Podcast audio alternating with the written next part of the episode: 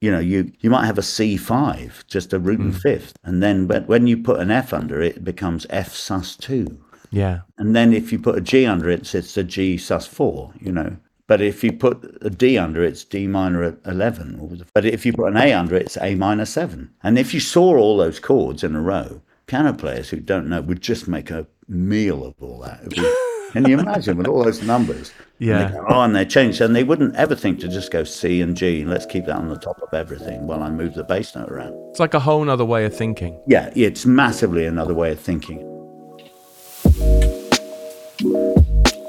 Hello, welcome back to the Keys Coach podcast. My name's Adam, and this is the podcast where I sit down with piano, keys, and synth players and talk about their life in music. Today we're chatting with Pete Churchill. Now, he's an amazing pianist, a singer, a songwriter, composer, arranger, teacher. The list just goes on. He's done everything. He's been such an inspiration on so many people, particularly on me and anyone who studied with him. This is a slightly longer podcast than usual, and I did think about cutting it down, but there are just so many amazing insights into piano playing, harmony, teaching. I just wanted to keep it all in for you. So I highly recommend getting yourself a nice cup of tea or a beverage of some description and settling in for this episode. In this conversation, we chat about so much, right the way through from how Pete got started on the piano to learning by ear. We chat about his philosophy around teaching, some top strategies for learning to sing and play the piano at the same time. We also chat about how Pete thinks of his right hand like a gospel choir, and how transcribing loads of James Taylor's guitar picking patterns changed the way he thinks about harmony. Before we dive into the conversation, thank you once again to everyone that's got in touch to say they're enjoying the podcast. I've got lots of exciting guests coming up for you, and if you're looking to level up your keys playing and are interested in hearing more about the Keys Coach as we continue to grow, I've put a link to sign up to our waitlist in the episode description. This will mean you'll be the first to know as soon as new content is released. We've got lots of exciting plans for the future. Okay, here we go. Here is the conversation I had with the amazing Pete Churchill. Okay, brilliant. Pete, thanks so much for coming on the podcast. Uh, it's a pleasure. Yeah. Great to see you. So you're you're in Bedford at the moment. That's where you uh, that's where you uh, reside. Yeah, nowadays. Bedford is it was everybody kind of decides at some point to move a little further out of London. Maybe maybe at my time of life it makes more sense than when I was younger, just for a bit more space and uh, Yeah, you know and it's nice. I've I've been to your house uh, so many times now for different projects we've been working on, Mm. and uh, it's like I describe it as like the music factory. Because Yeah, it's like it's- you got two rooms that are like music rooms, and Nikki's in one, and you're in the other. And Yeah. Nikki, Nikki Iles, by the way, that is for everyone who's yeah, listening. Who's um, and Nikki's Pete's um, wife, amazing jazz piano player. Yeah, and she's and now she's like full time composer because she's got this post in Germany in Hamburg with the NDR big band. Yeah. So that means the front room is piled high with music and well it always has been, but there seems a little more of it these days. And one of the reasons we moved here was just to give us the space. You know, I realize sometimes what happens if you live in a small space, you're working on something and then you sort of tidy it away because the space you were using has to be used for something else. Something else, yeah, you know, exactly. like yeah. eating food or something. And that and the thing is, if you move out of town, you can sometimes get more space. You know, and that means you can leave stuff out. You know, which really helps to continuity for writing and things. No, it's brilliant. Um, well, I guess I guess the first place to start is like I'd love to chat about the breadth of work you do because I think that's whenever I think of you, I think of just all of the different things you do, which is like just to just as a, a few, it's like choirs, it's teaching, it's gigging, it's playing, it's work with teachers, it's writing songs for a thousand kids at the Albert Hall. It's so wide, and I guess the first question is like, did you always think that would be the case, or has it just emerged that you are now doing all these different things, or did you always aim to do that? Um, yeah, it's a. It's. I had no idea. I couldn't have written my job description when I, you know, when I started out, and I didn't start out doing music. I started out trying to avoid music because my parents were both quite heavy classical musicians and although educators. So I was, I was getting what you know. I, I was aware of teaching as a thing that could be done well and uh, I so I was remember the conversations, uh, you know, about teaching.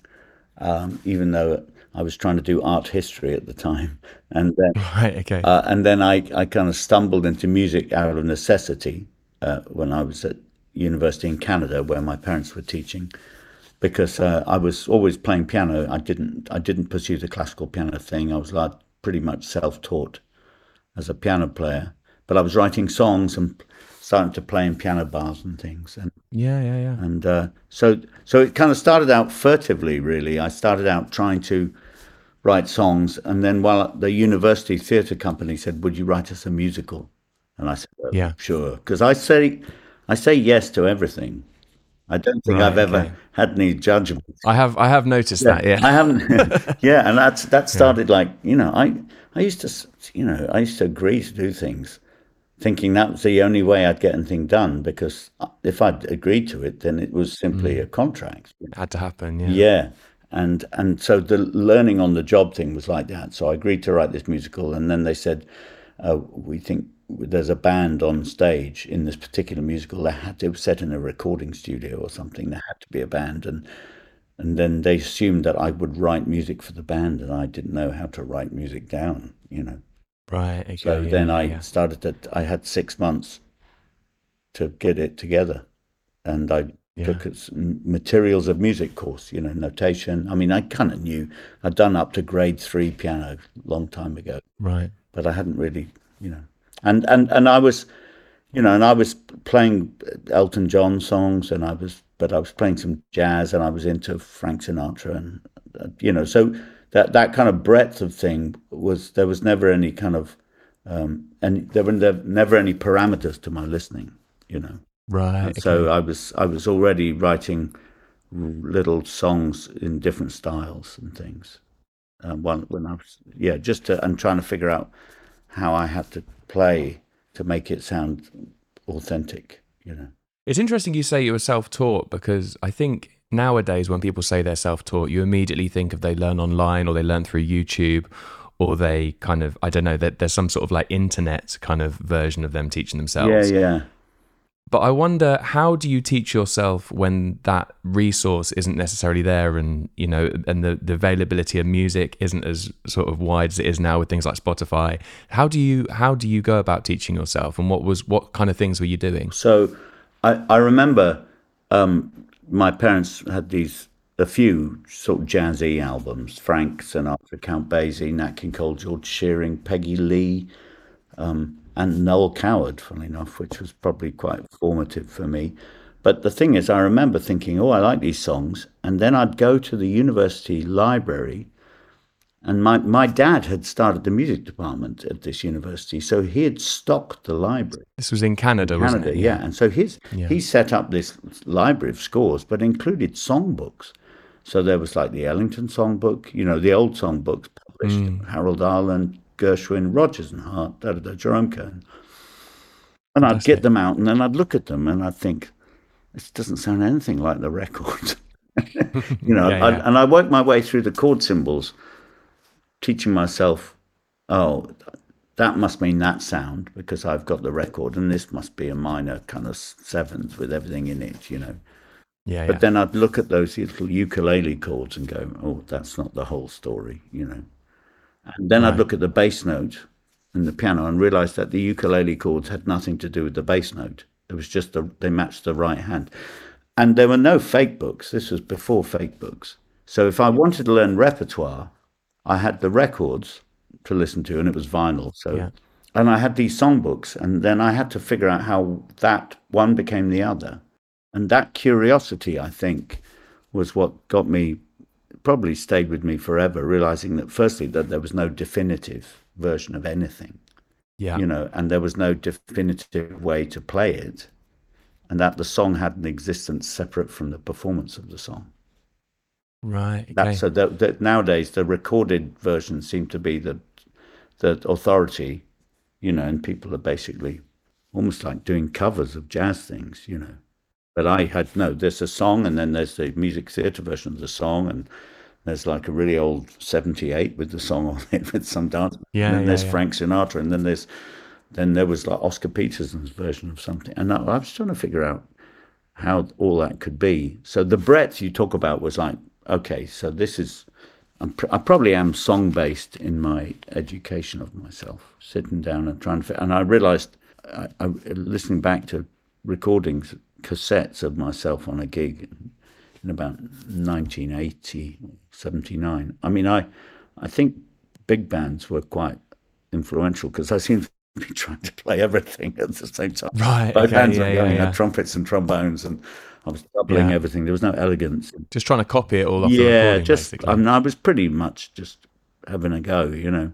You said you took you did a lot of piano bar gigs. Yeah. What kind of things did that? What did that mean? What, Okay. what what kind of things were you doing? Because I know I know you took requests as well, which is quite an impressive thing to do if you if if you uh, if you don't necessarily know the song, know the song. Yeah, but you know that you know uh, this is a thing I think is missing, like because there's no need for it anymore. But it used like when I studied when I was in the music department and finally getting my my theoretical thing together. One of the things you had to do is harmonize melodies, and you'd be given like Yeah. five melodies and you had to like harmonize them and hand them in you know so this idea of listening to a melody and hearing stuff that could happen underneath the melody Underneath it, yeah. was was something I knew from that but also when I was in I, you know I realize now it's uh such a rare thing to to have a gig like that I mean maybe I'm the last of the generation who had those gigs where I I did I found an article actually from the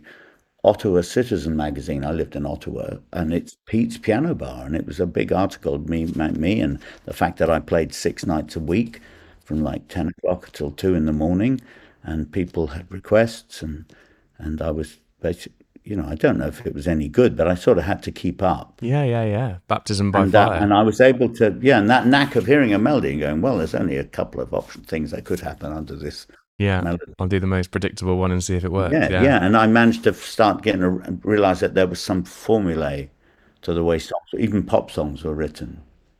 You know, and that things, and that also different styles required different kinds of accompaniment. You know, the chord symbol was just a symbol. I had to figure out what the the facts were, depending on the context. You know, And you were singing as well, right? yeah, and that's and I was singing, so as well as the punters were singing. that's the thing. The microphone went around the room, and it was like, oh, Yeah. God, here we go. But but I think that was quite a training ground. I didn't know it at the time, but it was quite a, you know, it was it was obviously a bit of a bapti- baptism of fire at first. But I kind of got into it, and people kept turning up, so I must have been doing something right. And then in Canada, the breadth of the thing continued because where I lived was such a small although it was a capital city, Ottawa is, is not large in terms of other cities. You know, I mean, Toronto is bigger. You know, and so you had to be able. You couldn't just specialize in any one kind of music. You had to do absolutely everything. So I found myself in different bands. You know, um, Yeah. massively different bands from a country and western band. I had a, a kind of old fashioned dance band at a hotel in a ballroom, and I had a sort of jazz trio thing and a kind of swing dance kind of gig where you had to get the tempos right. I was in a kind of blues band, I think, with horn section, and I played Rhodes, and there was a Hammond organ player who played pedals. You know, it was that kind of thing, and it was all very, very much like those American blues show bands. You know, and I think I also also played some reggae, and and it, you know, that's that's so. So you're constantly putting off one hat and put, taking one hat off and putting another one on. I think one of the things a lot of people um, maybe struggle with is knowing how to play differently when you're playing solo and when you're playing in a, with a band. Yeah. And I think that might. I mean, how did you how did you learn those skills? So the I did it. I was playing solo before I played with the band, right? Right. So okay. you know, I had to work out like you know the the, the octave bass lines if it was a, like like a rocky thing. You know, had to Yeah. play. Had to figure out how to make them a little more agile if it was a little more like soul or Motown. You know, and then I had to figure out in jazz things. I can stretch a tenth. Very good. Yeah. Yeah, so so I realized that that if I could p- play a tenth, you know, root and the th- high third in my left hand, that would give jazz chords more resonance. Um, and I could walk tenths in a few keys, you know. And then I was massively into Erroll Garner because that was the first LP I bought with my own money. And so then I thought, oh, I didn't know he was niche, that nobody else played like him, and that like learning to play like Erroll Garner was not going to be helped me prepare for every kind of thing. Yeah, every other music. yeah, it just stayed like oh. But the thing is, I realized the you know the practicing with a metronome thing that's that people do. Um, I tried to get my left hand, like Erroll Garner's, to be a metronome, and I think my kind of idea of time feel, I started to sense how to steady that against an independent right hand. You know. So you'd actually practice with a metronome. No, I wouldn't practice with a metronome. I tried, but I got this pulse thing. Like it was all like, like with Erroll Garner's left hand is like a metronome. It just goes chonk, Yeah, chonk, okay. chonk, chonk, chonk. You know. So oh, so clearly I've got to divide my left and right hands at some point, and and and I think that was where I got a sense of maybe stability, like rhythmic stability. And uh, at the university, I found a sh- in the theatre there was a Steinway piano locked away, and I made friends with the stage manager, who gave me the key to the cupboard. And and I would, if I had no classes, I'd go to the theatre and roll the Steinway out into the middle of the stage, and then sit and play like for four hours, trying to play things off this Erroll Garner album, or I'd play Night Train. I got that, and I was trying to learn Oscar Peterson's blues licks. I was thinking, oh, these sound good. But it was a very, still homemade, you know, I was trying to teach myself all those things. And I didn't know there was such a thing as jazz education. I had no idea. You could actually do it at college. It's so interesting that you started off that way because I think now when a lot of people think of you and particularly the sort of work you do, a lot of the things you teach, you've got a system for how you teach triads or how you teach um, really, really complex jazz harmony modes, modes of the mind, all of these different things. And it's quite interesting that you came not knowing what any, you began not knowing what any of that stuff was and had to develop your own system. So when did that kind of Yes. Like um, com- compartmentalizing happen? Yeah. So the thing is, I, you know, it was all kind of a mishmash. But I had this idea. I went to, I went to do a summer course in Dartington. I was still living in Canada, but I got accepted to write film music with with Richard Rodney Bennett. Oh, right. Okay. Yeah. For, for and and it was a Amazing sort film of composer. changing moment. It was a great film composer, jazz pianist, songwriter as well as as, as wrote symphonies and operas and and he was. I thought, oh well, he he seems to cover a lot of bases. So th- I thought that's quite interesting. I gravitated towards that kind of breadth. It seemed to be like it was like he he was giving me permission in some ways to just don't specialize, just keep going. It's all music, you know. And I like the fact that although everybody loved him as a classical composer, film composer, he said that I'm most happy when I sit at the piano in New York in the corner of a bar and play songs for people. And you Yeah. thought, oh my lord, that's amazing. I remember you saying that to me, and I just thought, "Oh well, that's so amazing that It someone is has had, amazing, all- you know, done all these amazing things and had orchestras playing his music, and still just like sitting at a piano and Yeah, just playing yeah. songs, you know." and I and it and made me. It, I thought that was not. I liked the fact that he wasn't precious about it. In fact, he called his he called his film music. That's like journalism, you know. Mm, It's like you've got to be good and you've got to be literate and it's got to work and it's got to be informative and do the job it does.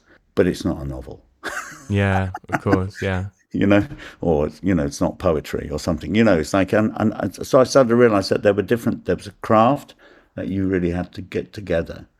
And so the thing is, I met people on that course that um, that were studied at the Guildhall, right, and then I got this idea of maybe I'll apply to the Guildhall. And there was this one year postgrad in in jazz. This is nineteen mid eighties. I went, Right. and and I didn't get in the first time because I didn't really know what I was applying for. I think I applied for the classical course.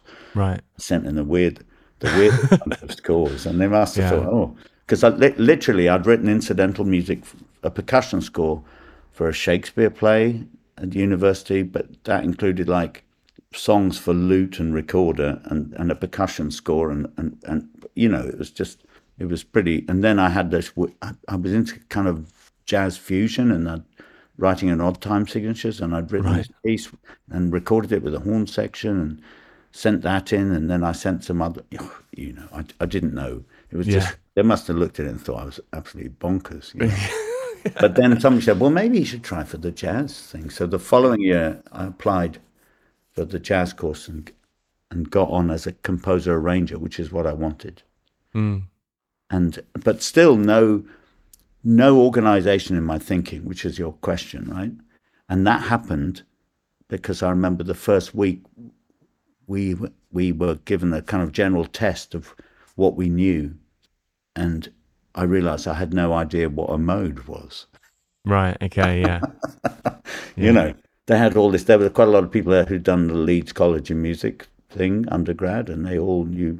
And I was like, my chord symbols were pretty homemade, and and I I didn't understand modal theory. I was probably using them, but I hadn't any names for things. And I didn't understand. You probably knew the sound. I knew the sound, yeah. And for me, it always has the sound first, as, and then the meaning Yeah. came later.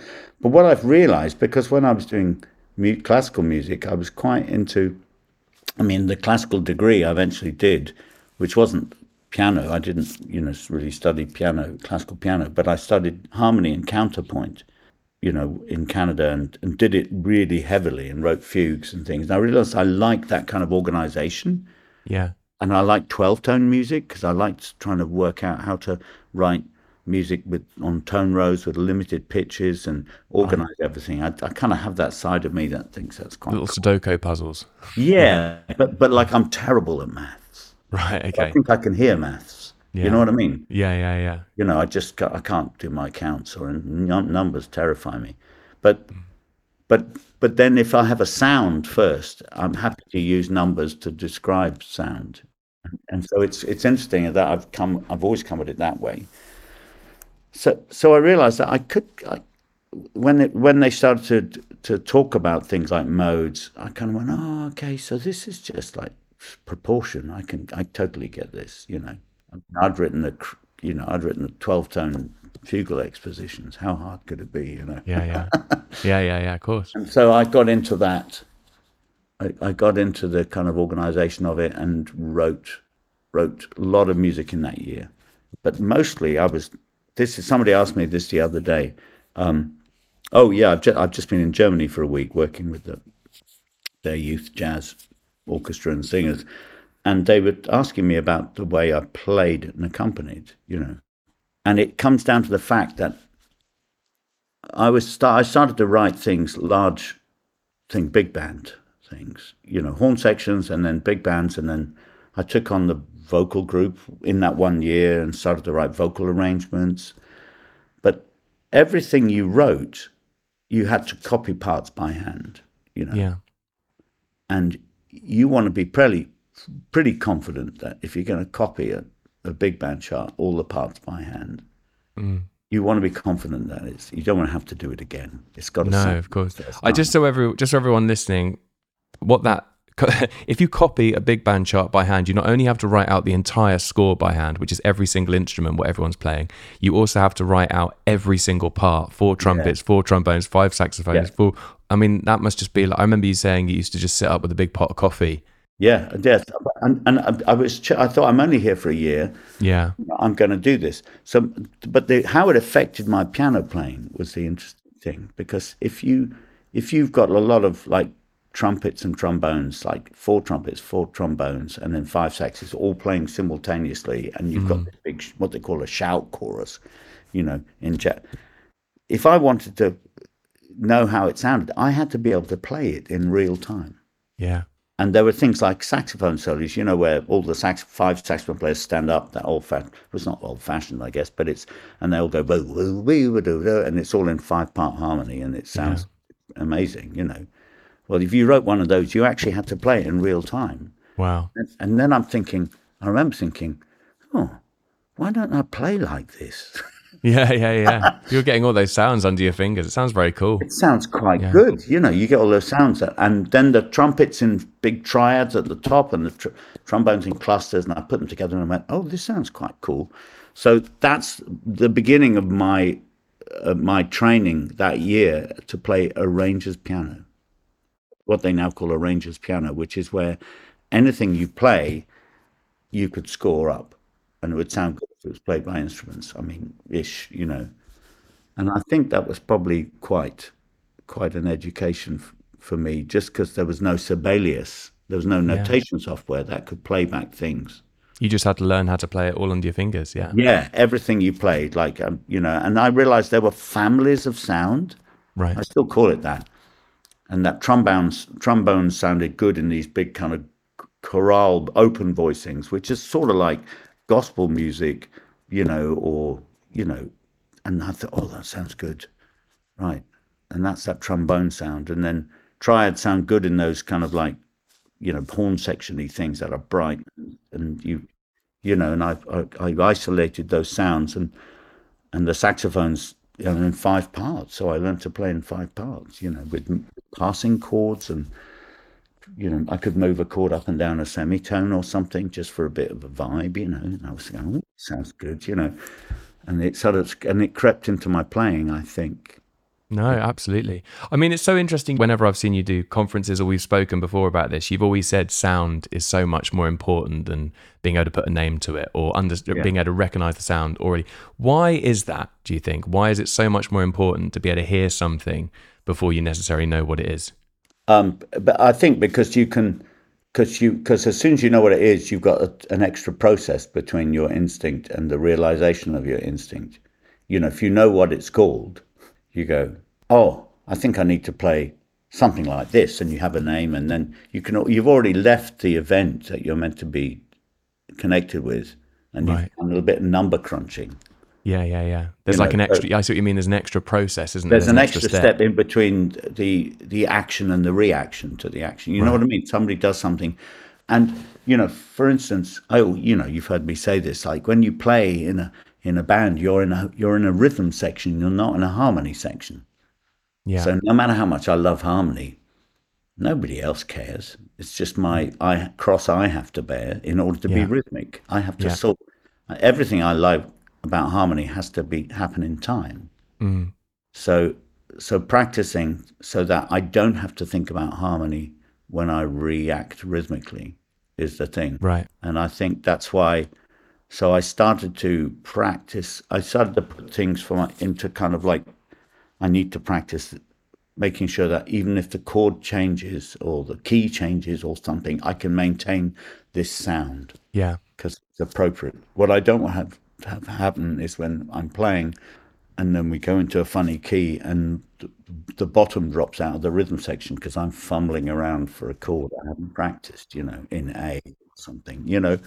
And I, the thing is, it wasn't. I didn't solve those problems, but I, I think I was asking the right questions. You know, didn't have the. But I, I thought this is this this kind of fluency I hear on records. I don't hear people going, "Excuse me, I just have to sort out my voicings in A before." Yeah, yeah, yeah. Of mm. course. People yeah. had obviously done all that work, and that's why they were so fluent. You know. It's interesting when I whenever you've spoken about practicing, you've always said you practice stuff in every key.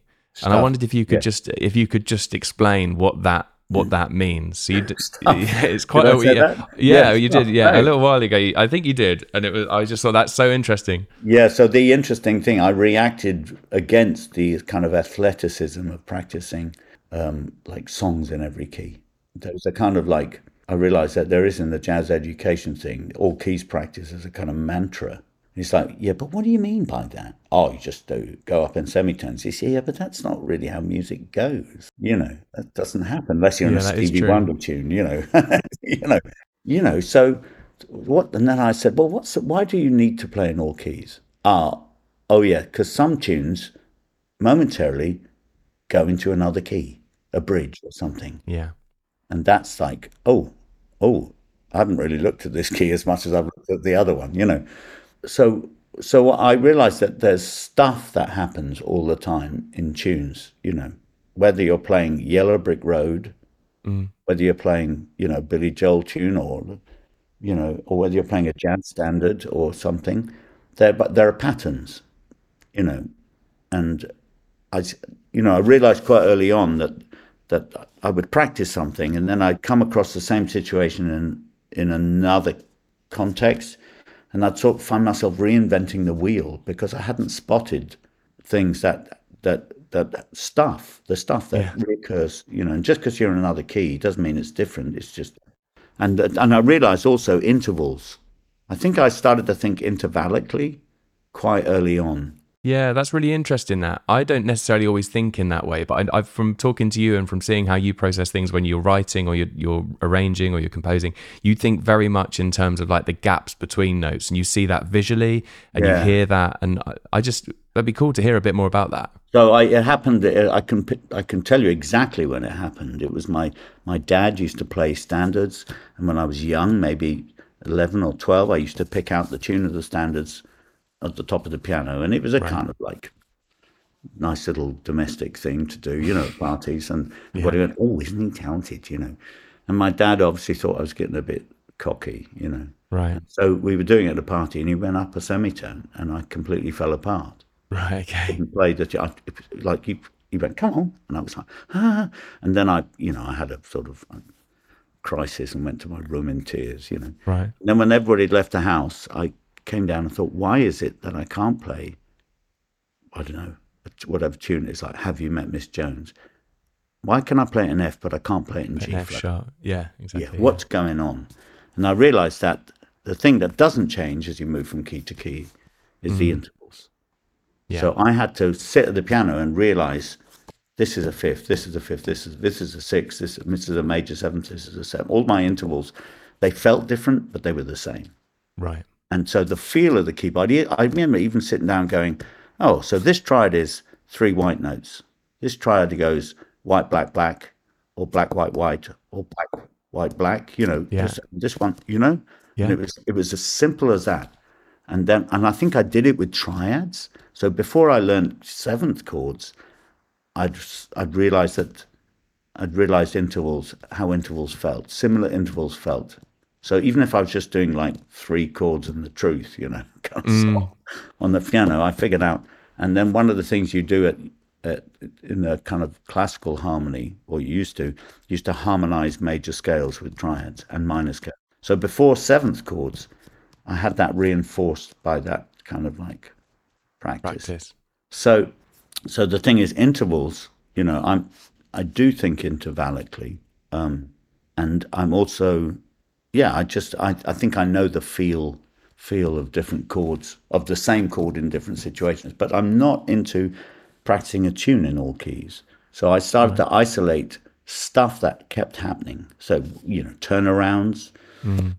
Things sometimes whole eight bar sequences, Descending uh, bass lines. All yeah, those just that, things, all yeah. those kind of things. And then I started to give them names. I realized I had names for myself for things that occurred a lot, and they were normally connected to tunes. Oh, that's that night and day thing, or that's that's that circular fifth thing in that Cat Stevens tune, you know. Right. Okay. And yeah. then it goes, oh, that's that. th- Mostly, and still, and the Green Dolphin Street progression, and then, you know, and I realized uh, that some guy wrote a book where he gave names to things that, but that would that he made up, and I was thinking, oh, okay, so you've just put another step between me and the sound. I now have to call it like, oh, I don't know, you know, such and such. I'd, I'd rather call it after a tune. yeah. Then you can always recall that. Yeah Yeah. then yeah, I'm yeah. still I'm not leaving the situation and going somewhere else and giving it a name like this is the the cinnamon cadence or something. You know, like people do Yeah. The crazy things quite like that. Yeah. subjective things like that. And I thought, no, I have to stay connected to the to the music I'm playing. So I so that thing of playing in all keys, the need to think intervallically so I could play in all keys. And I realized I was numbering although I hadn't I didn't say to myself one, four, three, six, two, five, one. That's how I was thinking. I know you're super busy nowadays and you've got so many different projects on, but if you had, say, for example, an afternoon where you could just sit down and practice piano, what sort of things would you would you do?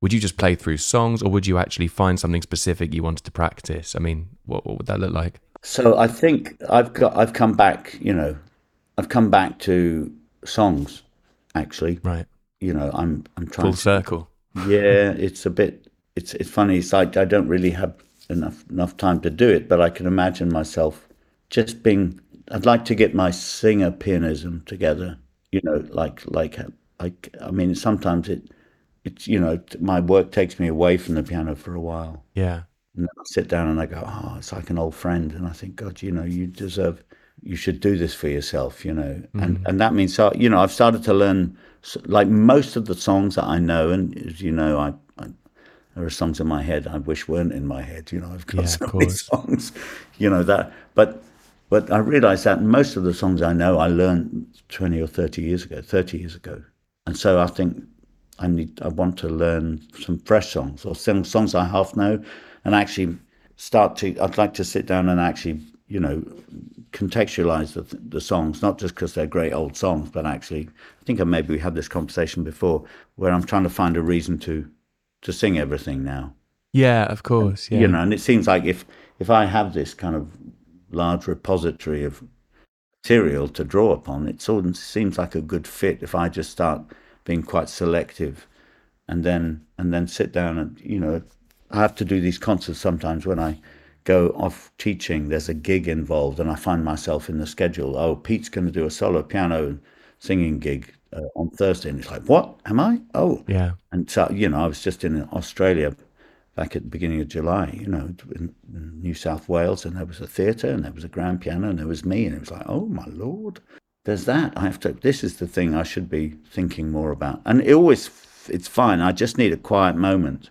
and uh, and to think through some keys and why I'm doing this song, and and and maybe, as you know, I'm really interested in the songwriters themselves. I've I've I've, I've realised that's that's my connection with with the songwriters is sometimes equal or more than my connection to the performers. That's my little project for myself. I can see that that's going to be something I'll increasingly come back to when I perhaps step away from the the more energetic stuff.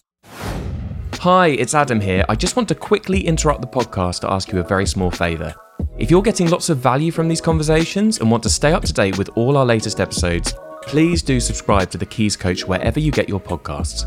This means that you can continue to hear these great conversations and you'll be notified each time a new episode comes out. And if you're feeling even more generous, please do consider leaving us a review. This helps others to discover the podcast and join this community. Thank you so much for your support. Hit that subscribe button. Let's get back to the conversation. It's interesting that you say you want to get the singing and piano thing together because I think when, whenever I've seen you play, it seems ap- it's so seamless the link between what you're singing and sometimes you're back phrasing when you're singing and your piano, but it's it's a, such a complex thing. And I just wondered how can someone who maybe is struggling to connect the two, their voice and their piano playing, what kind of things can they practice to get that together? Because I know some people really struggle connecting those two Yeah. things. So I'm all right. So I can be. i it's interesting now that I teach. You know, it's been eight years now. I've had this other life running a jazz vocal department in Brussels You go over there every two weeks, don't you? every two weeks, sometimes every week. So Wow. And I have like twelve, maybe ten or twelve jazz singers, but but some of them are pianists. Uh, maybe some of them have heard there was a singer pianist running a department, you know. And w- when I arrived at the Guildhall in the mid '80s, you know, I basically stopped singing Why was that? because I thought singing was just something you did if you needed a gig in a piano bar, you know. You, I didn't think it was like something I did seriously. And actually, I stopped singing because I needed to improve my piano playing. And so sometimes it's quite a good idea to separate those things. And I maybe didn't really sing in public for about 10 years. And, uh, and I came out of college accompanying a lot of singers and, you know, arrangers piano. I was getting quite a few gigs. I was, you know, I'd accompanied myself, so I kind of knew how to accompany singers.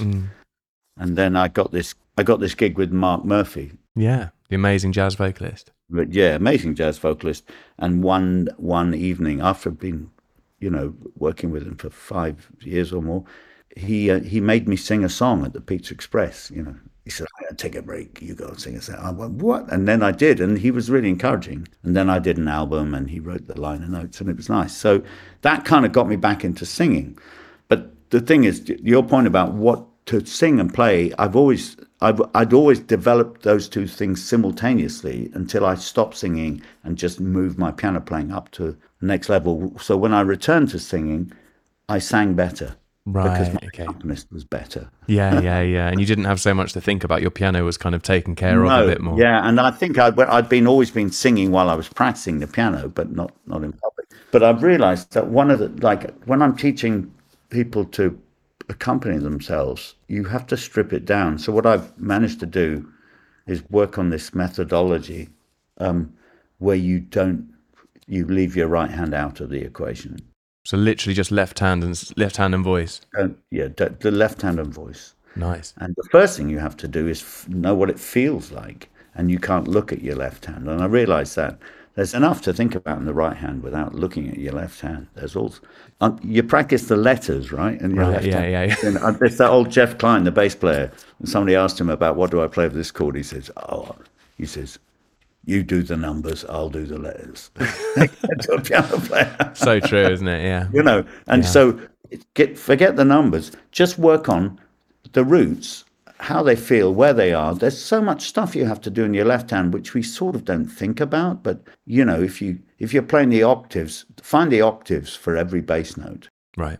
and you think oh yeah and then first you just do do minims or half notes and just sing with that and try and sing freely and keep the pulse going. But you're going to have to do lots of things like you know when you when you play an octave and you've got your thumb on a note and then the next note you can only reach with your second finger. But Right, what yeah. you really need is your thumb on that note. But you have to th- so you have to flip All those little gymnastics. all those things that people trying to sort out whilst they're playing their right hand Yeah. it's like what you have to break it down, don't you? break it down. So I, I do that, and you know, just like sing tunes, sing tunes until you don't have to look at your left hand. And the great thing is when you just start putting your right hand in, if you don't know a chord, don't play it because it'll sound great anyway. It's your bass line. So. Yeah.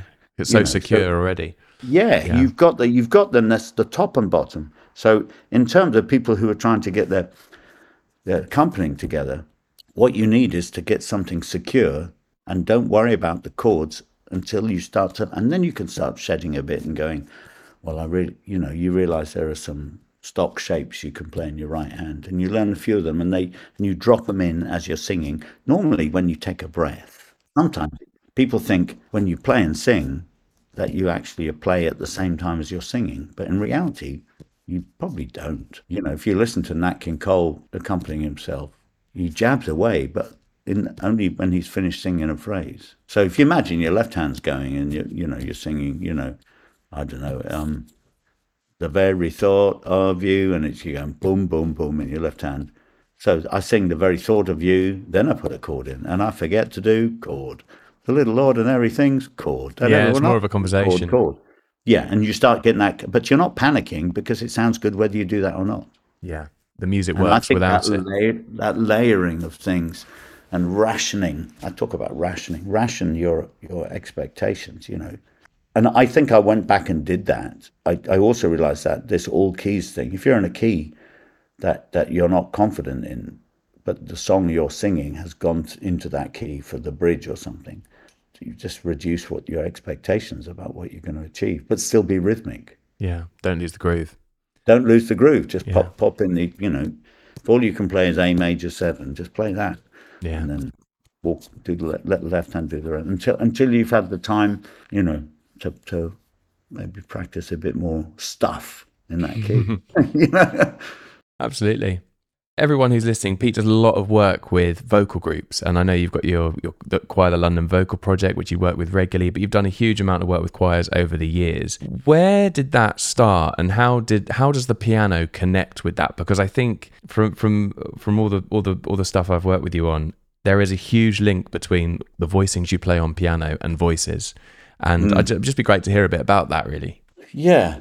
So it happened. uh, Coming back to that year I spent at the Guildhall, um, I ended up sort of running the vocal group, and it was a good year.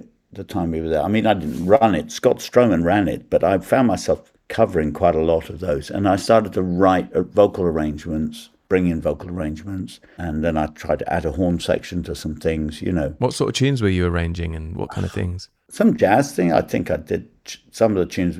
Still do "Child Is Born," that Thad Jones thing. I did some gospel tunes. Yeah, I, can't, I mean, Bit of everything. And then I also wrote musicals. After a couple of years after I left the college, I wrote a musical, and that involved writing lots of choir things. And I remember thinking also a lot of jazz arranging for voices is a sort of instrumental arranging, really, Right. and it's not very singer friendly. You know, you look at those kind of like four part close harmony things, and it's it's a real. You know, you're trying to express something, but all you can think about is what's this interval here? What do you mean by singer singer friendly? What does that mean? The singer friendly means that if you're in block harmony, the lead line is expressing something. And if you can't match their expression and phrasing because your inner part is so tortuous, the way it's written, you know, Yeah. in and out weird intervals, you know, you can you can make those things. You can get the same effect. Right. And I like that thought. Right, How how can I make this sound really slick, but actually be very easy? Right. Yeah. Of course. And, and I suddenly thought that's that's that's probably, uh, you know. And I remember thinking, you know, we can do this with less, with less kind of, you know, neurosis. And also, I realized that a lot of things, the people would arrange things in harmony, and they just keep them in harmony. It's like, why don't you just give me give them a bit of unison for now and Yeah. again? Because the harmony sounds better after you've sung in unison. So I was making all these kind of realizations, which you know we talk about a lot when we work together. But that that you know the, the books didn't tell you about judicious use of unison in vocal Mm, yeah. groups. Yeah. It's all harmony. Yeah. Yeah, it's all wall to wall harmony. It's like and wall to wall anything is dull, you know. Bit of light and shade. Yeah, so so that was so the thing is that's how I got I got into arranging for vocal groups that year, but also subsequently writing these musicals and having to do chorus numbers and and, and when you work with actors as well, maybe who don't read music so much, you really have to find a simple way through for all the harmonies and and, and you start doing things like starting each phrase that has to be harmonized, starting it in unison. Yeah. So there's this kind of safety zone. Unison zones pickup. unison pickups and little little and if you can't find a chord, if you can't find a nice chord for a, a note put it in unison if in doubt put it in unison Yeah. and i started to get very practical and ab- about that and and i realized that was maybe the thing that that was connected to the fact that i wanted as maximum involvement mm. from performers as possible which then we get into this thing about writing for community and people mm. and getting them to sing beyond themselves because you've made something normally not accessible to them much more accessible and singable. Of course. Yeah. So I suppose, yeah, I got into vocal arranging and kind then I got into gospel music. Just in, I, I wanted to be educated. You know, you have to go to that stuff with some kind of slightly deferential because they're so like those quite they're so good at that. You know, and I mm. thought this is something I'm a complete beginner at. You you think you know a lot because you've done a jazz course and, and mm. you you're reminded all the time of how how ill ill prepared you are to do other kinds of music. I know you're really into Bishop T.D. Jakes, aren't you? The Nabotas Mass House Choir. Yeah, yeah. I mean, I got I found, and I I used to play with a, a, a drummer called Richard Coles who who knew that. and used to used to say, "You should check this out. You should check that out. Check it out." And they like, "Oh." What is this? You know, and of course, if you're into Stevie Wonder, you start to hear all those incredible choirs, the Andraé Crouch singers on those albums, and you realize, you know, that's a, there's a whole methodology and a way of teaching. And so I got interested in how to teach by ear through doing that kind of music, and I realized that some kinds of music is better taught by ear. You know, actually, you're misrepresenting it if you teach it from notation. Do you think, can I, uh, this might be a slightly contentious question, but do you think there's any music that's better taught with notation? Or do you think, I mean, is that, I don't know. Yeah, no, I think some. I, I have a, a very clear in my mind. There's like, if it's composed music, if somebody's conceived it on the paper, it probably should be disseminated from Right. the paper. You know, it's like you could tr- you could try and teach Vivaldi's Gloria by ear, and I think some people have done it, but it was never designed to be taught by ear. You know, otherwise mm, more of it would be in unison. you know what I mean? So I don't think I think you have. It's like how it but the, but the what, what sometimes annoys me is when music from the oral tradition is sort of handed out copies and everybody sits there staring at something and you think, God, that could be so Yeah. easily taught if you just put that away. And we just had a moment as a choir in a circle with some call and response. You Yeah. totally get it. Absolutely. And that's that's interesting. And then you get into that thing of if you have learnt it off the page, how do you make it sound like you haven't learnt it off the page? I mean, that's what all music should. It should sound like you've never looked at it. Everybody I know who learns from music, classical or otherwise, is trying to get to the point where it doesn't sound like your eyes are glued Yeah. to the page anymore. And that seems to, and that's what learning by ear can teach you because you get a feeling, don't you? Because it's like great, and then you somebody puts a piece of music in front of you, and you say, "How can I get that feeling again?" Even though this is There's this barrier now. Yeah. there's this barrier now between me. Yeah, Yeah, so it's uh, it's interesting. I'm really interested in um, how the gospel piano players play. I mean, more like the groove contemporary gospel is, is maybe what I'm more familiar with, and in the kind of pop music where the keyboard players, um, I, you know, I realised that St- Stevie, of course, is the master of that kind of keyboard playing. But and you know, we've talked about this. uh, Michael McDonald as well. I love his playing, and um, you realise that their right hand is basically a choir. It's in Yeah. three parts. And often a triad. Yeah, just a three part triad, either in root but first inversion or second inversion. And then they move scalically. And then I think, so nobody has ever told anybody anywhere to practice scales in three parts. But then you listen and you realize that's That's what they're playing. Yeah. that's what they're doing. And that's why in, that's all part of the oral tradition. Because then if you can do that, then you can sit there and you can hand out parts to a choir. Basically, tenors, you're singing my right hand thumb, altos, the one in the middle, and the, the pinky at the top of the right hand is the sopranos, you know. And and I think that's, you know, so I'm, I haven't quite figured that out, but that might be the next methodology to figure out. Yeah. And I think it's also very cool to find, and this is what something you're so good at is while it's most, the majority of it is triadic with those upper parts, soprano, alto, and tenor, you can create little moments within the voicings where there is either like a sus shape or a sus two shape. Yeah. And those things then have such a, a, a much uh, greater effect, you know, and they're so, and all the parts are so singable as well. and they're still singable. So that's Yeah. you know, there's an obvious kind of like C major kind of like thing where you use C major and D minor and you go up and down the scale. You know, maybe avoiding B, so you got this six note thing. That's quite a classic kind of backing vocal shape in three mm. parts. But you don't have to land on C. You could land on C sus, and suddenly the mm. tenors have got a really interesting note, and the choir go whoo. You know, it's great. It's great, but it's, not that complicated. But No. it's, it's really effective, and it's sort of disproportionately exciting because you spent such a lot of time just doing ordinary triads. yeah, yeah. And it just sounds great and it's so powerful, you know. It's powerful, isn't it? You know. Just continuing that, I'd love to ask you about because I know you've just transcribed a huge amount of James Taylor's music for a vocal project, mm. and I'd love to talk about what, how that's changed your piano playing, how that's changed your approach to harmony, because you've gone super in deep on a bunch of James Taylor songs, transcribed all the guitar parts, all of the like everything, and I, how has that influenced your kind of the way you think about harmony? So, so I've got this. I, I suddenly realised as I was doing it that there has been this unquestioned, unquestioned kind of um, methodology called keyboard harmony. Yeah, Everybody studies keyboard harmony. If you're classical, you do keyboard harmony. You know, harmony from the keyboard and the keyboard. And I realised that there is a total different way of teaching, of thinking about harmony if you're a guitarist. yeah, and uh, you know, and I and most jazz guitarists are basically trying to be piano players. You know, we, we we all have to inhabit that keyboard harmony world. Big bands, they basically do piano voicing sometimes. Yeah, a lot of the time. You know, in the traditional things.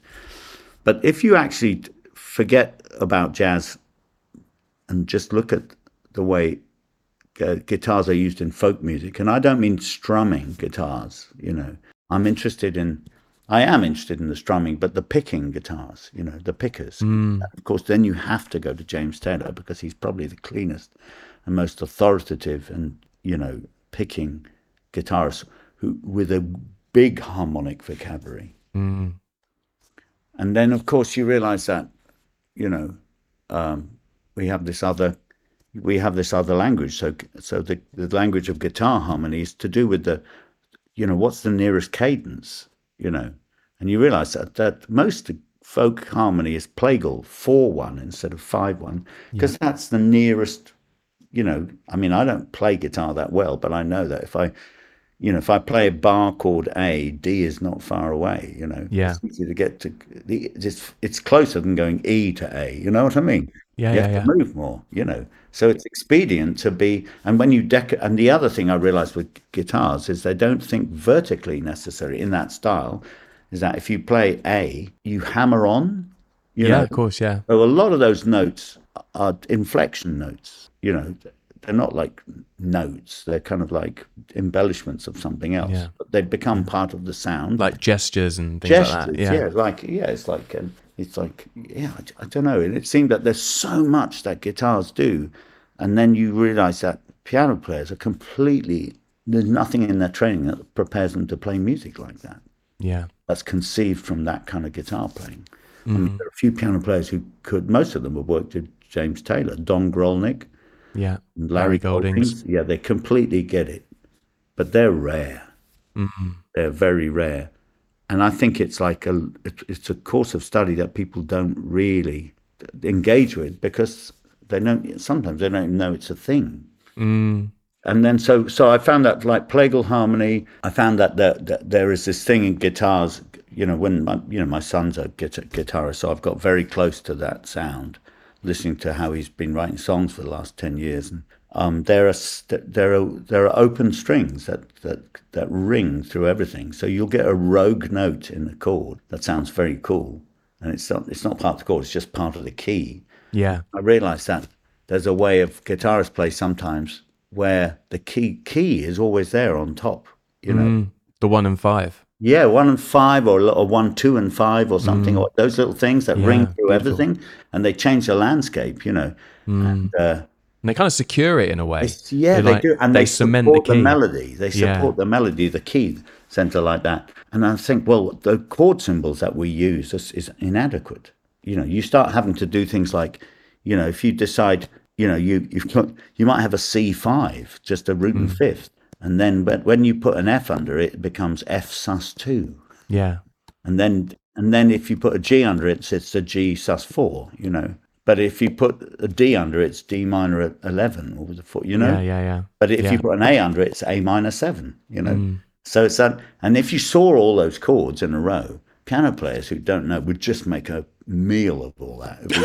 Can you imagine with all those numbers? And they Yeah. go, oh, and they change, and they wouldn't ever think to just go C and G, and let's keep that on the top of everything while I move the bass note around. It's like a whole other way of thinking. Yeah, it's massively another way of thinking, and it's and it's piano players should be interested if they because there's so many piano, jazz piano players now who are trying to do Nick Drake tunes and that you know they're trying to do you know find tunes from folk music and but then they still approaching it with the kind of jazz hmm. musicians approach to chord symbol, the vertical harmony thing. So I mean, and the James Taylor transcription thing was a lockdown project for me. I know you were hugely productive in lockdown, weren't you? You did so many different things. So you, how many, what, how many did you transcribe? Well, we're doing a we're doing a live uh, we're doing a live album at the Pizza Express plug on the first of October, and it seems we have like eleven or twelve James Taylor tunes. I'll put a link down in the uh, description to tickets for that event. That's going to be amazing. I mean, it's just, and I think I overdid it at first because there's three or four of them that are really difficult to sing, and it's because I just went I went f- deep dive into it. Why are they difficult to sing? Because they're singing, because the intricate guitar parts, is it? Well, yeah, and I just put everything instead of slightly kind of maybe take being practical about Oh, right. Okay. you know, and every every chorus is is different because Oh, is you're doing it like literally exactly like it is on the recording. Yeah, oh, like, wow. Because the thing was, the thing was when you're trying to rehearse a choir online that can't hear each other, Mm. you know. So we did like this this thing where you you arrange something that's exactly like the album, so that at the end of the two hours of note bashing, we then all sing with the album. Yeah. and you, the thing you're singing is somewhere on the track. Right. I see. You know, and there are things like if you're a bass singer and you're singing the bass lines Jimmy Johnson plays, Yeah. he's subtly changing every one. So what do I do? I just subtly change it every chorus, and it's like, oh, what, what? so I think the later ones are a little more practical, but it's too late for me to go back and simplify Yeah. the Yeah. There's a few in there that are so de- so detailed. Yeah, I can imagine. Yeah, that sounds yeah. amazing. That gig sounds incredible, though. Yeah, no, I mean, but the, yeah, the, so the picking things and the realizing that also that affects how you arpeggiate things as a guitarist. You know, Mm. you know, there are inner melodies and things in picking patterns that that are quite. Yeah, it's it is it, was, it made a massive kind of. I, did, I didn't expect it to. I don't know. I just had to find something to do. But I do like. I love those songs. And the other thing I noticed was that he, um, James Taylor, said he works on his picking patterns, his chords first, gets his voicings really Yeah. nice. And then he says, once I've got those right, there's any one of maybe three melodies that offer themselves to me. If he gets the actual pattern of it right, he, he can pick and he can find a melody that might, you know, the melody's sort of in the in the voicings already When he's writing, you mean? when he's writing. Oh, yes, so wow, before okay. sort of a melody. Yeah. He's already he's already thinks there is oh like any of these could be the melody, you know, because Okay, he's yeah. got his pattern so beautiful. And then if you actually look at the melody line and the bass line, Hmm. of most of his tunes, you realize they sound good without the chords. They have a good relationship. There's a lot of that thing, the interval, like a sixth or a tenth or something. And there's also contrary motion. Bass lines go down, melodies go up. And you realize that he must think about that a lot. And then I read in his biography that when he started out playing guitar, he had to accompany hymns Right. Okay. in church. So he already got the independent bass line and the three part thing because he doesn't, he's not strummer. I mean, he does strum, but he has this idea of three parts and a bass note. I was going to say it's very like the whole kind of Bach chorale thing, isn't it? Thinking about the is, top and the it is. bottom. It's all of that before you add the inner right. parts. You know. It's really, really clear. So that's obviously where it came from. And what what that also I realized that when I read triad chord symbols, you know, you know, this is the other thing. I, I don't know if people anybody's teaching this anywhere, but it seems to me like when we read jazz chord symbols, you know, you know, the numbers are in the right hand, you know, the letters are in mm-hmm. the bottom left hand. Basically, yeah. You're trying to make voice leading things flow. You know, we have this kind of thing we practice. But if you're looking at a triad progression, you know, which maybe if it has a few colors in it, like an add nine or a sus two or something.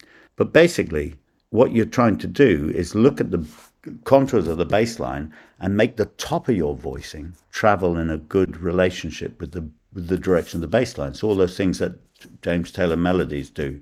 You know, you know, if you're looking at C going to F, going to G, going to C, one four five one, it's no good just to go move your hand around. Yeah. Your top note E would sound good on C, A would sound good on F, and you know B would sound good, but you You don't want it to sound like that. You want it to be more flowing. You know, you want to yeah, find a, more melody. flowing, but you have to be you have to be aware that certain notes are going to really resonate. Mm. So you get your vertical resonance and you get your horizontal flow as well. Yeah. you know, you're aware of those things.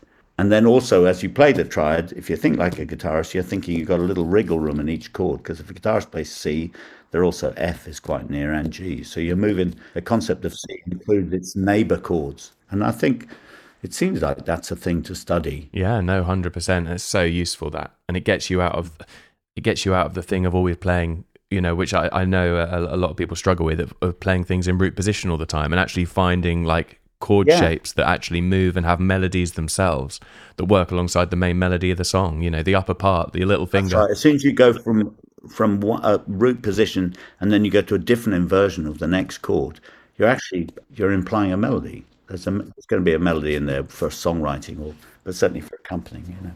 So I think, in answer to your question, the deep dive into James Taylor, I, sometimes you don't realize how much it's going to affect you until you. You've done it, yeah. Yeah, and uh, doing one would not have done it. I had to do about five before I start, start to understand the Yeah. language of his songwriting and of his playing, and also how the band played together. Because that band with Larry that's Goldings incredible. and Jimmy Johnson, and you know how they make it all work by playing together. So good. I'd love to ask you about your time in the West End. Um, so for those of you that, oh, no. I'll try and be Yeah. discreet. yeah, yeah. Pete's slightly putting his head in his hands, but I would love to ask you about that um, because that that's sort of a, a, a sort of area that you kind of dip your dipped your toe in for a very short time as an MD, and I imagine you must have been an absolutely amazing MD with all your kind of skill set and people skills and rehearsal skills and all that kind of thing. But so you were you were the MD for Five Guys Named Mo, which is a West End show. So when whenabouts was that? 1993, and uh, you know, I'd been, I was, I was into writing musicals. I'd written some musicals. I'd actually won competition, a national competition, you know, and and uh, thought for a while that maybe this is what I wanted to do. But actually, um, unrelated to my interest in musicals, I was sitting at home and I got a phone call saying, "Would you be interested in being the musical director for a West End show?" And I, I thought those things happened like you have to do your time, you have to do a couple of Yeah. pantos in the provinces, and you know, Yeah. go, you know, Scarborough. stand- yeah, do Leatherhead, and then go. You know what I mean? Yeah, no, 100%. That's it. Must it must have been quite a moment where you're like, oh, maybe, Yeah. yeah, And I thought, oh, that's very interesting. And what it was was they was looking for a musical director, and I'm I remember, um, it was, you know, the fixer said, well, I asked around, I needed a jazz pianist who also could direct, and and a rehearse direct from the piano, and to rehearse voices. So that starts you sort of realize that's a bit of a niche thing suddenly because most jazz pianists, you know, are jazz pianists, right? yeah, So I um and it so in, in asking around the the the, the fixer my name came up twice, and I it was apparently it was just like I'd done a couple of recording sessions for singers, and and one involved some you know the instrumentalists who were on those sessions. I'd been I'd done all the arrangements, and I'd direct from the piano, and I'd done the cut-offs, and that seemed to know about the songs. It was that it was this it was as weird as that, and so they said, well, give me his number because he's come up two or three times in from several musicians, you know, and, and that's that's probably like you're only you never know. Every gig you do could be the one that this was like quite a like an unremarkable little session at a small recording studio for a demo or something, mm. and it was big just because somebody said, "Oh, that was very clear," you know. So then I I went into the West End and I I, I went into theatre and I played the score and a bit of boogie woogie and you know and it was Louis Jordan tunes. And, and that and that and that was it. Although I remember I was on just started playing with Mark Murphy so I couldn't go to any of the I couldn't see the show uh, because I was doing two weeks on tour with Mark Murphy. And then this I remember Soho Jazz Festival on a Sunday night and I had to open on the Monday night in this show. Oh wow. And you hadn't seen the show at that point? Well I'd gone in and I'd done it with the un- in the afternoon with the understudies four of the understudies, and then stage managers re- reading in the two missing parts. Oh my god! Wow. Yeah. No, I mean that's it's, that's ridiculous. Yeah. And I was thinking, well, I think I know, but thinking tempos and that, and with just the rhythm section mm. and no horn section because it was a six-piece band, you know. Yeah. And then so Monday came in, it was suddenly, oh my God, there are lights and everything. You know, I had suddenly it was like whether I, I was on band on stage, and what they hadn't told me was that the opening number is played in the blackout, so you were meant to have memorized it. Oh God. Just to make it know, one step it's even more complicated. nightmares. You know, yeah. these are things we wake up in a yeah. cold sweat about. So yeah. I, so I somehow survived. You know, the, the bit of tempo hell. You know, with the with the dancer said I can't dance at that tempo, and then I had to kind of learn that you you, you doubt your sense of. It was a dance show. It was an incredible show. Um, Clarke Peters, that great American actor who lives here in London, and you know, he was the um, you know developed that show early on. And I remember you saying you once uh, you once had to actually teach the dance moves to someone because there was no one available. Oh, so that was interesting. Yeah, there was a changeover in choreographer, and uh, suddenly we had to train a new a new understudy to go on yeah. in, in a week. You know, and I went to Pineapple Dance Studios in Covent Garden. I went there thinking I was just going to accompany this this poor understudy while he was doing his five, six, seven, yeah. eight bit you know, and then I suddenly realised that I knew the dance moves better than anybody oh, at that time because I'd done the show for a year. So I was literally standing up, said, "I think it's step ball change." you know, I would love to have seen that because I'd heard all this and we went, "Oh, thank you," know, and suddenly, yeah, yeah, you know, it was You're just teaching like, the whole class, yeah, yeah. The thing is, I really, I, I really enjoyed the challenge of it, and but the the more serious point was that so rare to get a jazz mm. musical in the West End, and the thing I found hard it was meant to be pretty much the same every night. Right. And, and then so of course I wasn't doing that, and that was and the cast loved it. But the, you know, I used to get the memo saying, "Can you please play it more like the cast album?" Right. You know. What you mean? You changed the tempos, or you changed the arrangements, or like- no, not the tempos. Never the tempos, but the comping thing. Sometimes you'd have to go round and round. There was a lot of the the good thing about it was a lot of it was in D flat major and G flat, and I really got a year's workout in these keys that I didn't play in. I was playing blues. Yeah, in F sharp. yeah, that's hard. Flat, you know, G flat. Yeah. yeah. So so I would like if there was a vamp till ready, I'd I'd you know try and keep it fresh every night. But in trying to keep it fresh every night, I think sometimes they probably thought I was a bit wayward, you know. Mm. Although the cast never complained because they, they were like me trying to keep it fresh every night, you know. Yeah. So, um, but the discipline of it was good.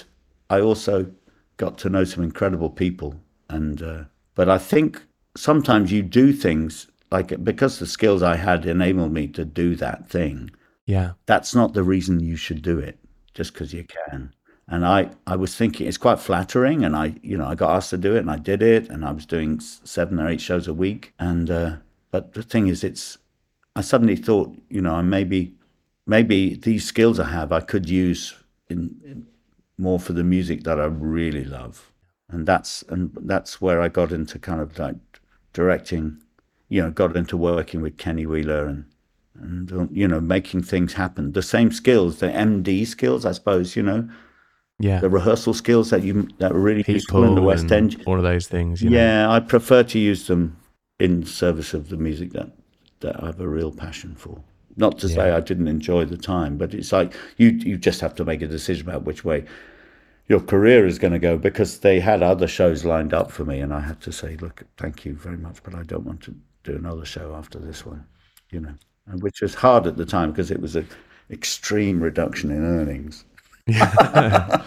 But no, it's good, and you've obviously gone on to do so many amazing things, and I I imagine hugely more, uh, hugely more varied in some ways than trying to play something like the Cast album exactly every night. Yeah, yeah. You know, I know you do a huge amount of work with music teachers and instrumental teachers and people that teach piano and a whole range of different instruments.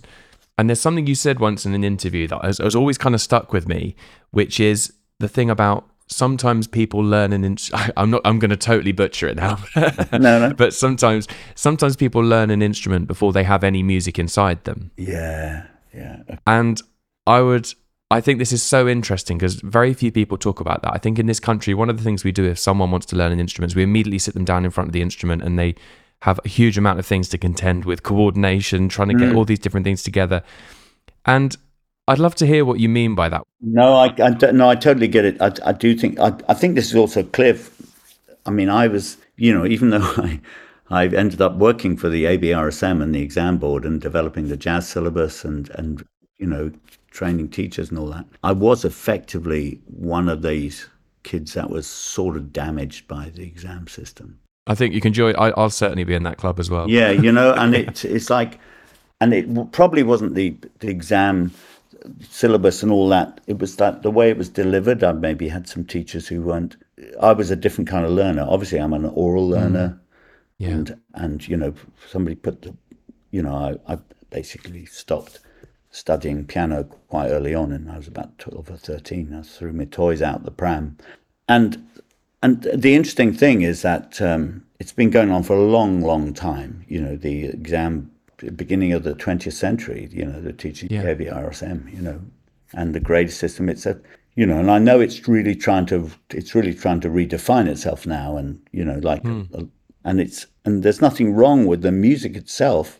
But it's it, in the hands of the right teachers, teachers with imagination, you know. But one of the things that I think happens in this country is that um, if kids show any kind of musicianship, then they the first question is, oh, I wonder what instrument they should learn, you know, and and and then suddenly little Johnny has to learn the violin, and for the rest of his life he sees music through the lens of a violin. You know, any subsequent you know music is comes at him through the, through this instrument. Whereas I think we, you know, and the problem is, is that if you're going to reach a level where you're going to be employable as a like an orchestral player, you probably do have to start really, really young, maybe. Mm-hmm. But the but the thing is that that maybe the casualties, people of that system, you know, the people who might have more music in them, or of app, or if we'd kept them away from an instrument and made them sing more from a very young age, you know, it seems to me that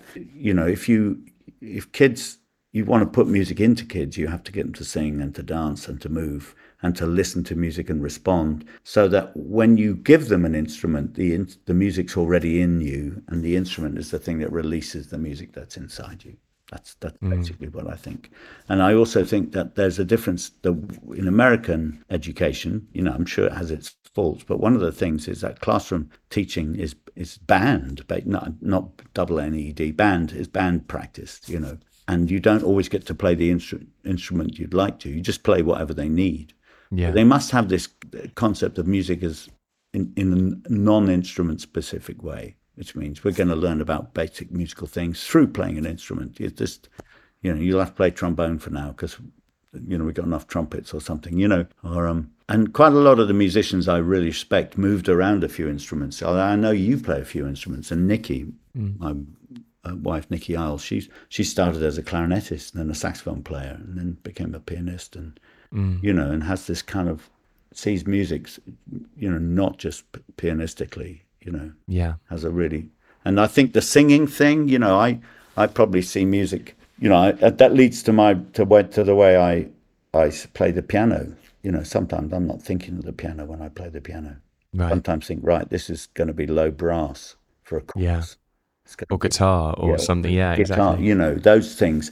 and you realize that I think it's like we do kids a disservice by by getting them to because you know like some instruments are high maintenance you know mouthpieces mm. and embouchures mm. and, and strings you know like vibratos and, and oh Yeah. God, you know and that that becomes the focus of all your energy it's like when do I put my thumb under you know and all that kind Yeah. of thing and it's yeah you can't even stand up and just belt out a good song yet you know where's the mm-hmm. music you know. Yeah. and, and now you're just trying to solve like issues of damage limitation issues on an instrument when you should be you know s- singing at the top of your lungs and uh, and time the time feel thing you know i don't think you can develop a good time feel through your instrument.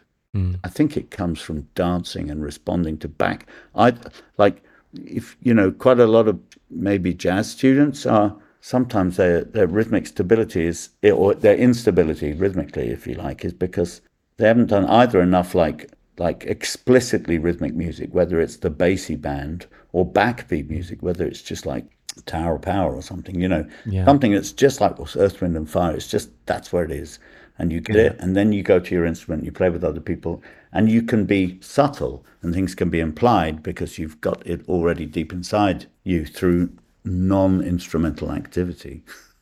Right. I see. Yeah. You know what I mean? It's like uh, I think there are some key things that are not connected to the instrument that you know that can be dealt with through dancing and singing.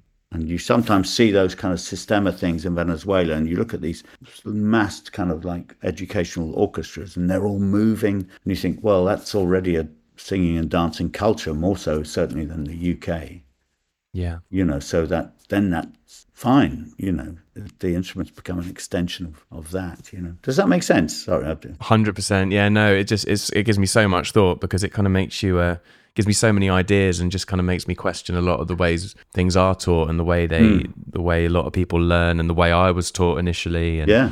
I think we have to re-examine things. Nothing is, nothing should be left unexamined, you know. Hmm. You know, just because it's always been that way. You know, there's there are a lot of there's a whole lot of music, classical music, which is is only possible that it still exists because of the foot soldiers that get trained. Of course. industry that supports it. And I think that's that is a huge part as well of what you do because you do take lots of children each year to every two years to the Albert Hall and get them singing, and those those things are, I know have been like life changing for for so many so many Well, people that well, have the um, ones we, you know we're doing it together now, and that's Yeah. the great thing is those those massed choir things, which which start off as like you know only two hundred kids at a time. Yeah, yeah, Put them yeah. all together, and It's that's 1200 expanded. kids at a time. But the interesting thing is that you know it's quite a modest kind of like ambition, really, just to get a lot of kids moving, clapping, and singing so you can understand the words, you know. And, and we have this obsession in choirs, children's choirs, you know, with harmony. It's like, you know, it's like you've probably heard me say, I go into a go to a school to do a workshop and say, "How's the choir?" And oh, we're singing in two parts, but I think three parts by next next year. And it's like, that's not what I asked you. Yeah, Why do you think that's a barometer of how good your choir is by how many parts they sing? And that's such a that's such a kind of res- reductivist kind of way of looking at singing, mm. you know. But that's because there will be concerts and people who assess things on juries, and that's their barometer of that's a litmus test of how good the choir is, of, of how many parts they can sing in or something. And I love singing in harmony. Don't get me wrong, but you know, I've heard some get them all singing amazing unison, yeah, I've a really great melody. incredible unison choir. Yeah. I was up in Yorkshire. There was one up in Leeds. This woman, she's this is a long time ago. She ran a unison choir, eighty kids, with this incredible sound. And you think, God, wouldn't harmony spoil that? You know. That's such a nice place um, to sort of round off. Pete, it's been such a great uh, pleasure talking to you, and um, you know you've been so hugely influential on me, and I know so many other people, and it's just great to sit down and chat about all this stuff. Um, what's kind of next for you? Is there something you haven't done yet, or I know I know you're you're sort of more often uh, mentioning retirement now, and sort of that's slightly on the horizon. Is there something you haven't done yet, or a project that you'd love to do that you're just thinking, or is it literally doing the thing where you just go back to the piano and you sing songs again? Is that is that where you're kind of Yeah, heading? I did a I did an album. You know, I haven't recorded much. You know, um, I've facilitated recordings. You know, and I've directed things, and it's that's been a privilege. And the work with Kenny Wheeler and his big band album, last big band album, and his vocal music, and then and uh, but you know, I did an album when I was forty, a nice you know, which was really lovely, uh, just standards, and I enjoyed doing that uh, with Bobby Wellins. That was and the late Dave Wickins. That was um, that was a thing that I really enjoyed. And then subsequently, I did that al- album of my own songs, Right. um, called Stories to Tell, which is I'd like to do another of those. Yeah. I'd like to do an I, you know, I'd like, and I'd like to write some new songs, mm-hmm. and then you know, it's probably I'm I. I'm very lucky that I've, you know, I've got much much further in the as a musician in the breadth of what I do than my training, if you call mm-hmm. it that, would have suggested were possible. Yeah. You know, you know, I, I mean, I'm I'm so lucky to have had the opportunities, and there's a lot of stuff that I've already done, which is more than enough mm. for me to back on. You know that, and I've spent a, a lot of my time facilitating, and I probably need to facilitate myself for a bit. Yeah. You know, That's such a, uh lovely way to end. I can't wait to uh, hear the new recording or the new songs. I think it's going to be. I think it's going to be wicked. Pete, thanks so much for coming on. a pleasure. It's an absolute pleasure.